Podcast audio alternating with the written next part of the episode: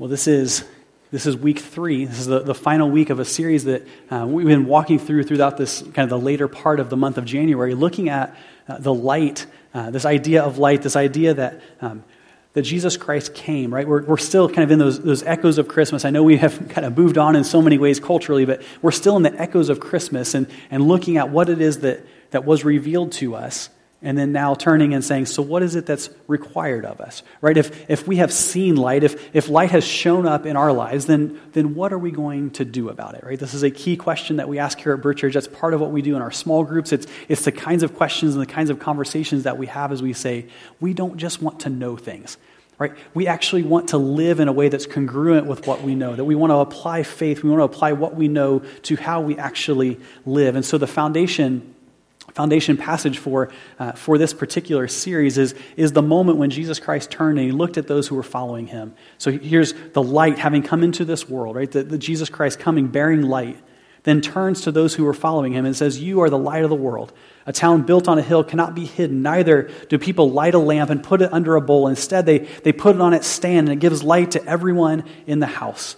And he says this In that same way, or in the same way, let your light shine before others that they may see your good deeds and glorify your Father in heaven. All right, so we've been talking over the last few weeks. What does it look like for us to take that seriously? If, if Jesus turns and he points his finger and says, So I have brought light so that you can bear light, right? That, that, that light has been brought into this earth, that, that, that there has been a light that has been lit for a purpose, right? So we don't put it under a bushel, we don't bury it, we, we use it to, to apply light to the world around us.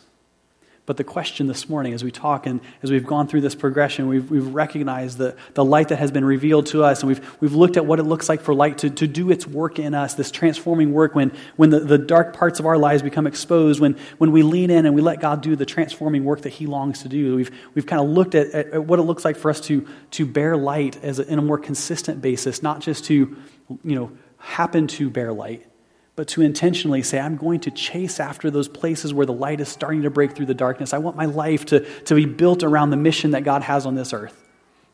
But the question this morning, as we, as we close out this series, the, the question that, that's going to frame the rest of the conversation this morning is this what happens? What happens when the darkness pushes back? Right? What happens when things get difficult? What, what happens when there's resistance to the light? What, is, what does it look like for us to, to understand what, what, it, what we do in response to those times that, that get difficult? Right? That, that we say that there's, there's, there's light that's dawning in the darkness, that we're bearing light and we're bringing light into dark places. What happens when there's resistance? Right? What do we do when things get difficult? What do we do when things maybe go unexpected kinds of directions? And then we ask the question so, so, what can we learn from people who have experienced that before? Right? So, so maybe we're experiencing something for the first time, or maybe we're experiencing something that, that we've not gotten right yet.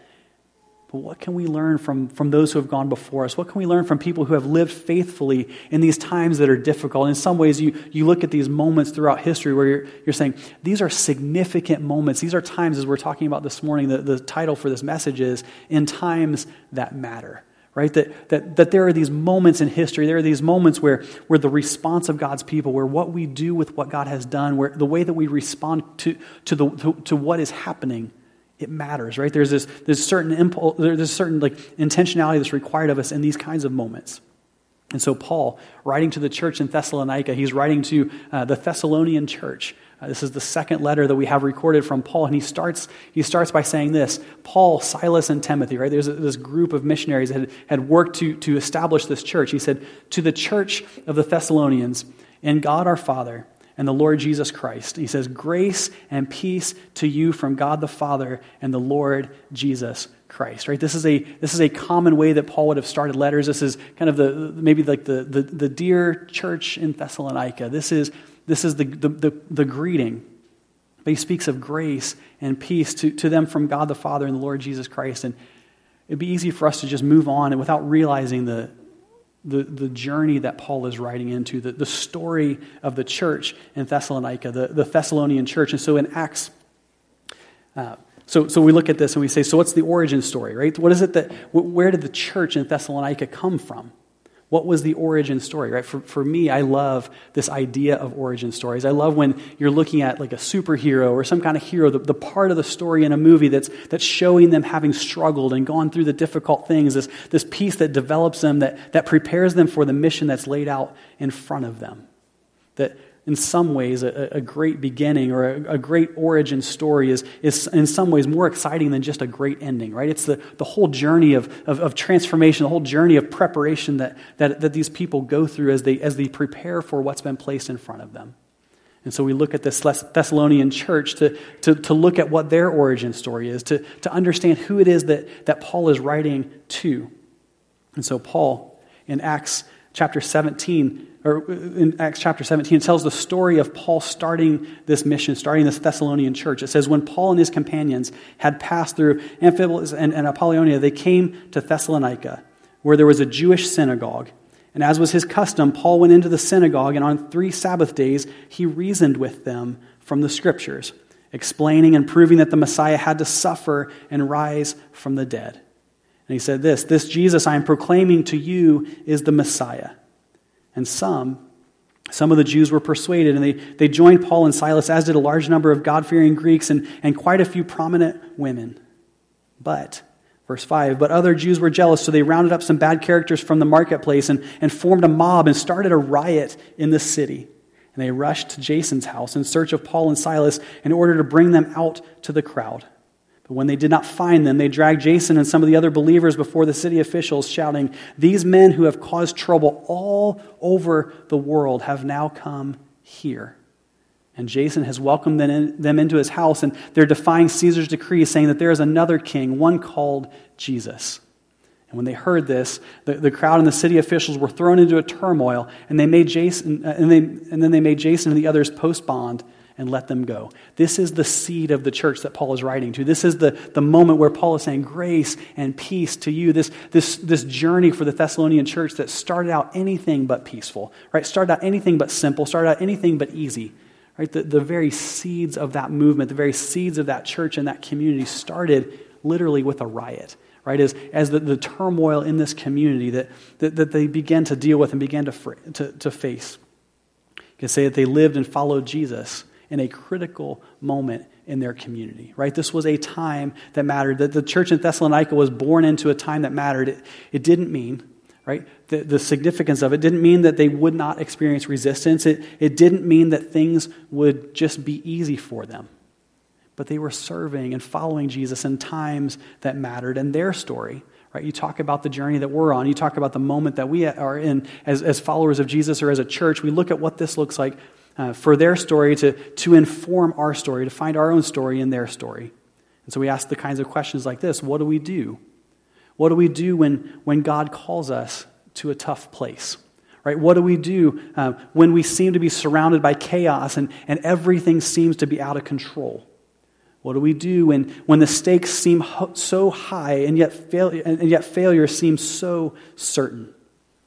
What do we do what do we do when God calls us to something that costs us dearly?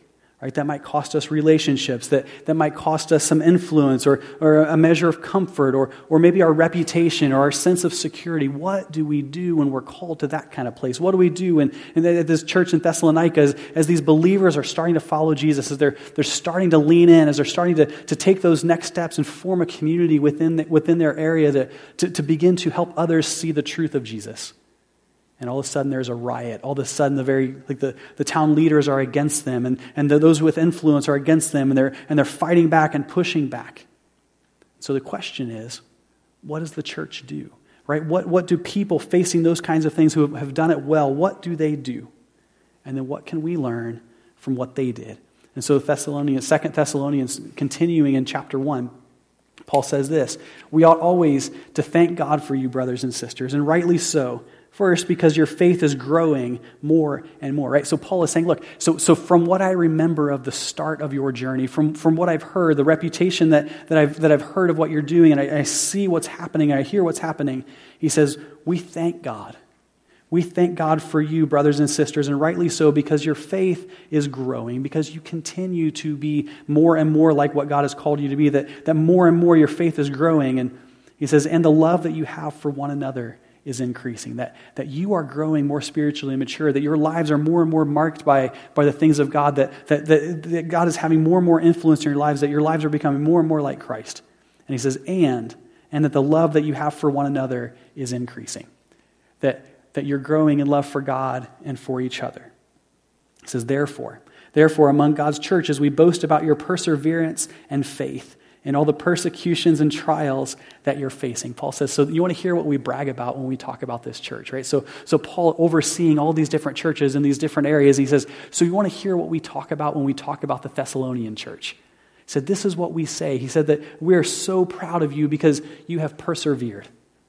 Right, this church, you can imagine Paul looking and saying, I, I, I, remember what the riot was like. Right? I remember what resistance you experienced. I remember the, the, what, what felt like it was such a, such a high, high risk of failure kind of moment that I remember what that looked like. I remember what that felt like. I remember the, the people trying to drive us out of town. I remember your leaders being arrested and having to post bail. I remember all those kinds of things. But he says, when we talk about you, Thessalonian church, church in Thessalonica, this, this seed of this movement, this thing that's beginning to, to happen within your community says, when we talk about you, we talk about your perseverance and faith and all the persecutions and trials that you, that you are enduring. In other words, it hasn't stopped, right? Even though the Paul is now writing this in some distance in the future from, from the story of the founding of this church, he's saying, you continue to experience difficult things. You continue to experience the pushback. You continue to experience persecutions and trials a few years ago, Julie and I and our family, we were uh, leading a, a, newer church plant or a new church plant in Denver, Colorado. And um, we were early, it was probably a, a, few years into the church planting process, and uh, there was this conference for church planters and they gathered together and, and they had this award ceremony. And julie and i actually weren't able to even make the, the trip. We were in a season where life was difficult right? You have these, these moments where it's like the, the, the cost of, of, of travel the cost of doing all those things. It was like we can't even make it to this, to this gathering. But i get this letter in the mail. And it says nate you have been awarded this award that was given out at this conference for church planters.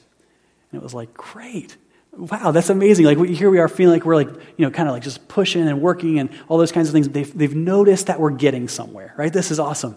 And I opened the award, and on this like plaque that they had sent to me, it said perseverance and faith.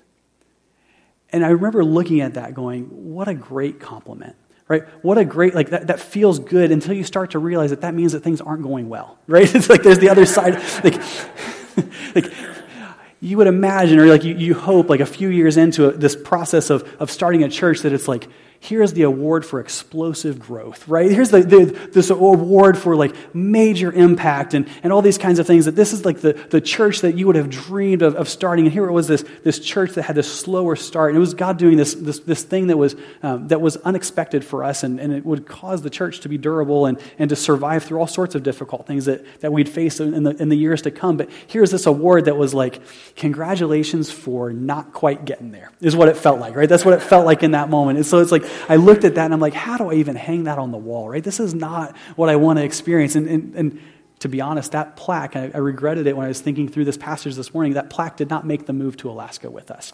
Um, it was one that it was just hard for me to celebrate because it was like faith and perseverance. But when you look at that, you're reminded of the struggle. Yet you're reminded of the pushback. You're reminded that, that you, were, you were called to a place where, where it was difficult.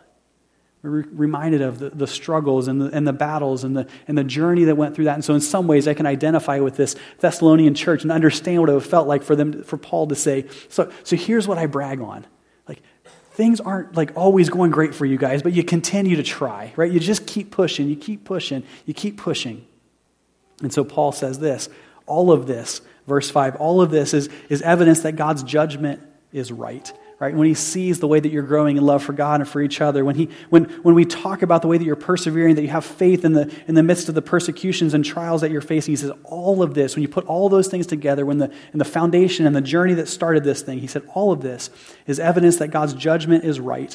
And as a result, you'll be counted worthy of the kingdom of God for which you are suffering, right? You're not just suffering for your own sake, you're not even suffering for your own ambitions of what you think this is supposed to look like. Paul giving a new lens and a fresh perspective for them in the midst of the struggle. He says, You're suffering for the kingdom of God. And he says, verse 6 God is just. He will pay back trouble to those who trouble you, and he will give relief to, to you who are troubled and, and to us as well. And this will happen when the Lord Jesus is revealed from heaven in blazing fire with his powerful angels. Paul is saying, look, this is not the end of the story, right? The struggle does not mean that your story is over. He says that, that you're experiencing something, you continue to experience something that, that has been true of your church from the very beginning. And he speaks of, of God being just. He says, He will punish those who do not know God and do not obey the gospel of our Lord Jesus. They will be punished with everlasting destruction and shut out from the presence of the Lord and from the glory of his might on the day he comes to be glorified in his holy people and to be marveled at among those who have believed.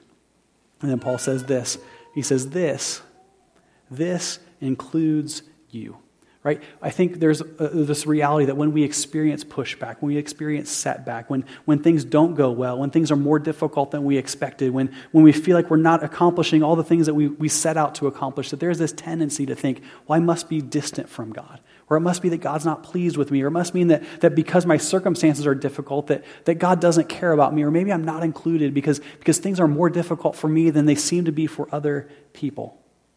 We can get caught up in this where we can get in small groups and we can look and we can hear other people's stories and we can say, well, it seems like things are going well for them. That must mean that God loves them because things are difficult for me. And that must mean that, that God doesn't love me all that much or I'm not part of this whole thing. But he says, remember, this includes you because you, you believed our testimony to you. Paul says, because you believed the story, because you heard us speak of this Jesus. This is what he's talking about in Acts 17, saying this is, this is the story of Jesus, this, this one who came and, and lived and died and was re- and resurrected, that, that, that this is the thing that changed everything for you, and you believed the story. And then when things got difficult, you didn't give up. When things got difficult, you continued to chase after God's best for you, and you continued to care and show love for each other.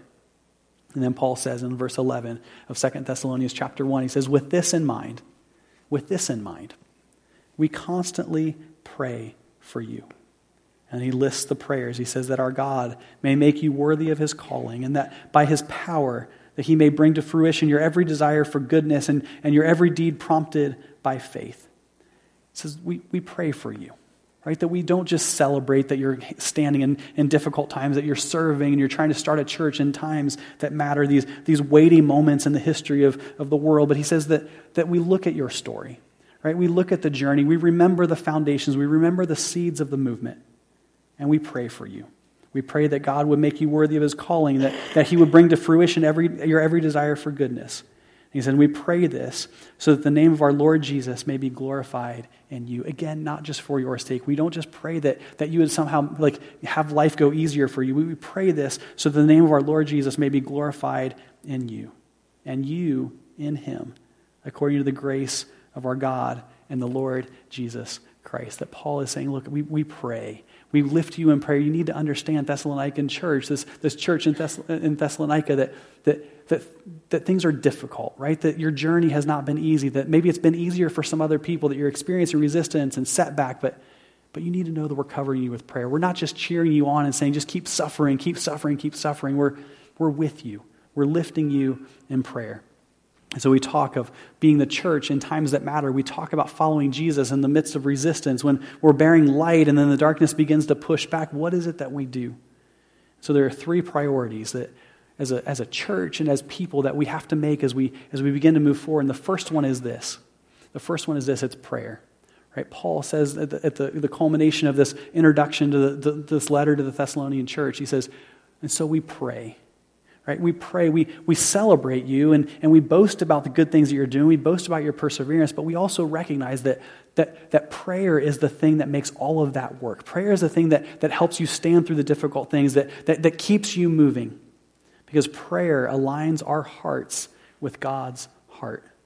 It helps us understand what the stakes are, right? It helps us understand that, that, that walking away just because things got difficult isn't the right answer. It helps us understand that, that, that the resistance that we're experiencing isn't without purpose, that, that it's for the, the purpose of, of God's mission to understand the stakes as Paul describes the, the, the fate of those who, who don't believe that prayer aligns our heart with God's heart because God loves people so much that he sent his son to suffer and die for people who did not yet know him. And so, if we pray, as we spend time in prayer, allowing God to align our hearts with God's heart, that we understand that, that the punishment that Paul is describing isn't so that the Thessalonian church feels better about themselves. It's so that they remember what's at stake, so they remember the, the, the urgency of the mission. They remember that, that God cares so much. God cares so much about them, and He cares so much about the community around them that, that He sent His Son to suffer and die. And then he, then he raised up the Thessalonian church to suffer for the sake of those who did not yet know Jesus so we can get over ourselves. Prayer aligns our heart with God's heart. It helps us be connected with God, that, that, we're, that we're formed in those difficult places, the, the crucible of those difficult experiences. And then we pray for each other, right? To, to look around and make it not just about ourselves, to, to make it not just about what we're trying to accomplish, but to say, I recognize that there are others around me that need prayer. There are other people that are experiencing difficult things that, that they need to be lifted in prayer. Prayer is the thing that moves us forward. Prayer is the thing that aligns our hearts with God's heart. So, priority one is prayer. Priority two is trust. That we trust God. That we trust God to sustain us in our Thessalonica, right? Our difficult experience, those, those experiences that we have, that, that, that the, the, the darkness pushing back. And it causes us to move from from prayers that, that sound like, God, I just need you to show up, right? We pray these kinds of prayers. God, would you just show up? I'm, I'm facing something that I can't face on my own. There's, there's just, I, don't, I just don't see any way forward. And we, we, we look and we say, God, I need you to show up. And we move from that to, to God, I give you control right? I already know you're here, right? I trust that you are present with me, that I trust that you're sustaining me in my Thessalonica. And so I give you control. I, I recognize that, that, that you're here with me already. I'm not asking you to show up. I'm going to ask that, that I'm going to, re, I'm going to um, remember that I'm giving you control. That when we trust God to sustain us in our Thessalonica, we, we don't approach it as a every man for himself experience. We, instead, we approach it as a, as a community that's sustained by God, that's caring for each other, so that God gets the glory, right? We trust him, that, that we give him control so, so that he gets the glory, that, that our story isn't, well, that situation made me stronger, right? So now I'm stronger. We, we move to our story saying that, that God strengthens me that God is in control and He strengthens me. It's not that I've leveled up personally, it's that God continues to strengthen me. Priority three is gratitude. So we turn and we say, Look, I may be feeling some fear. I may be feeling some, some stress or some pressure. And, and we turn and we say, Let's thank God that we get to be the church in times that matter, when, when the stakes are high.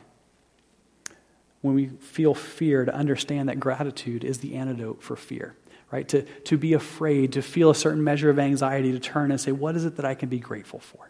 Right? That, that here's this Thessalonian church that's, experiencing these difficult things, and then Paul gives this new perspective, and he says, What would it look like to, to turn and to say, God, thank you for trusting me with this moment. God, thank you for sustaining me in the midst of this, this challenging circumstance. God, thank you for, for, for entrusting me to, to steward this moment that matters in these times that matter. And so we make three shifts as we prepare for to, to celebrate communion together. We're going to look just through three shifts. The first one is this: is that we shift to get there. These priorities. We shift from behavior modification to transformation.